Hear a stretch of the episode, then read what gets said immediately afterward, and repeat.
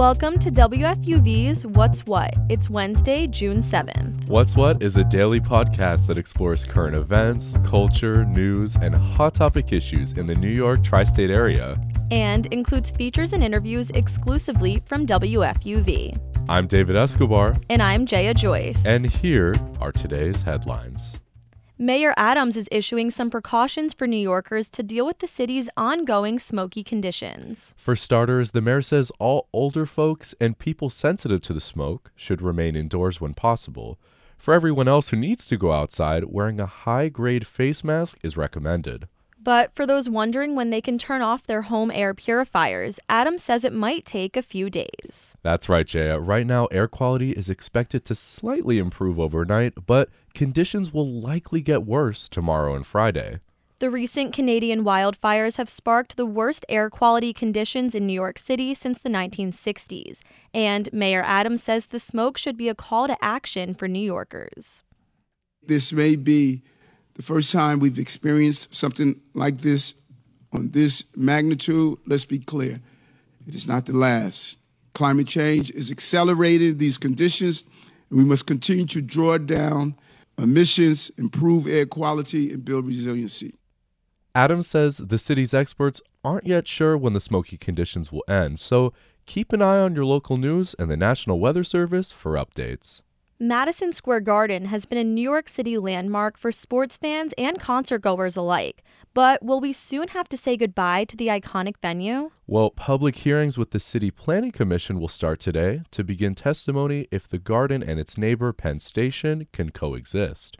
The MTA issued a report last week saying the bustling station was no longer compatible with the world's most famous arena. That's because the existing location puts restrictions on Penn Station's ability to improve efficiency for commuters. The report comes just over a month before the garden's permit is set to end. The City Planning Commission will make its recommendation on if the arena can permanently remain at its Penn Plaza location, but the final decision will come down to city officials.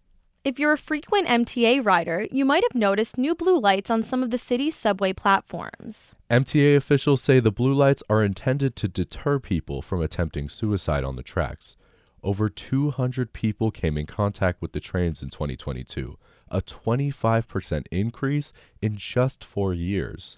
The MTA's already installed blue lights at three stations across the city. The idea actually came from Japan, where one transit company saw an almost 85% drop in suicide attempts in just 10 years. The blue lights are just one leg of the city's body of work trying to improve the subway.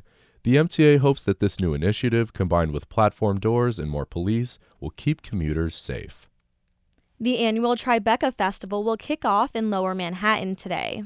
Previously known as the Tribeca Film Festival, this year the program will focus on storytelling of all forms. Screenings will take place throughout the city until June 18th. You can buy tickets at tribecafilm.com. Call in all music lovers. June is New York Music Month, and the Mayor's Office of Media and Entertainment is hosting free events throughout the five boroughs. Among the free programs are arts festivals, concerts, conferences, and workshops with industry professionals. For more information and how to attend, visit nymusicmonth.nyc.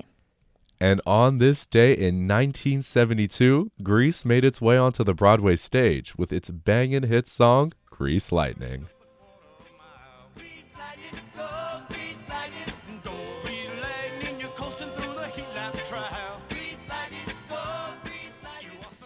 Before making its debut at Broadhurst Theater, the show did 128 sold out nights at the Eden Theater. Since then, Grease has become a staple of global theater, being revived several times on Broadway and winning multiple Oscars for its movie adaptation. Recently, students from New York City schools have been showing off their bench murals in Reverend T. Wendell Park in the Bronx. The colorful benches are raising awareness about social issues. WFUV's Caroline Ely has more. Students from different schools across the city have been creating bench murals for Reverend T. Wendell Park in the Bronx. They presented their designs last week at an event called Benchmarkers, hosted by the Center for Educational Innovation. Each bench mural is dedicated to a different social issue. Some of the themes included gun violence, race relations, and religious freedom. Jace Caceres is one of the student representatives from his school. He said his team had a clear vision for their bench. The most inspiring thing about making this bench was how people did not have much hope during COVID 19 when COVID first started. So we made this bench to show that like we can still have hope these days, even if times seem tough and we have to overcome adversity. The Bench Mural Project aims to raise awareness about these social issues with the hope of finding solutions to at least some of the problems. Stephanie Ocasio is one of the teaching artists involved in this project. She worked with the students from the High School of Energy and Technology. Stephanie said it was hard for the students to choose just one issue, so she encouraged them to collaborate and to create a bench design that encompassed all of their ideas. We can't just have one issue. They wanted to include gun violence. They wanted it to include, you know, um, mental health issues. They wanted to include everything that they see every day, drug abuse as well. And they said, well, why don't we just make a tree? The roots of the tree ended up being the social issues they see so gun violence, drug abuse, pollution, racism. And then the actual tree itself ended up being ended up having branches that showed ways that they could solve these issues. So reform gun laws, free health care, um, better access to mental health services. The benches are now on display at their new home at the entrance of Reverend T. Wendell Park. Students hope that they'll inspire change and add a little bit of color to the streets of New York. With WFUV News, I'm Caroline Ely. That was WFUV's Caroline Ely talking about the new bench murals in Reverend T. Wendell Park in the Bronx.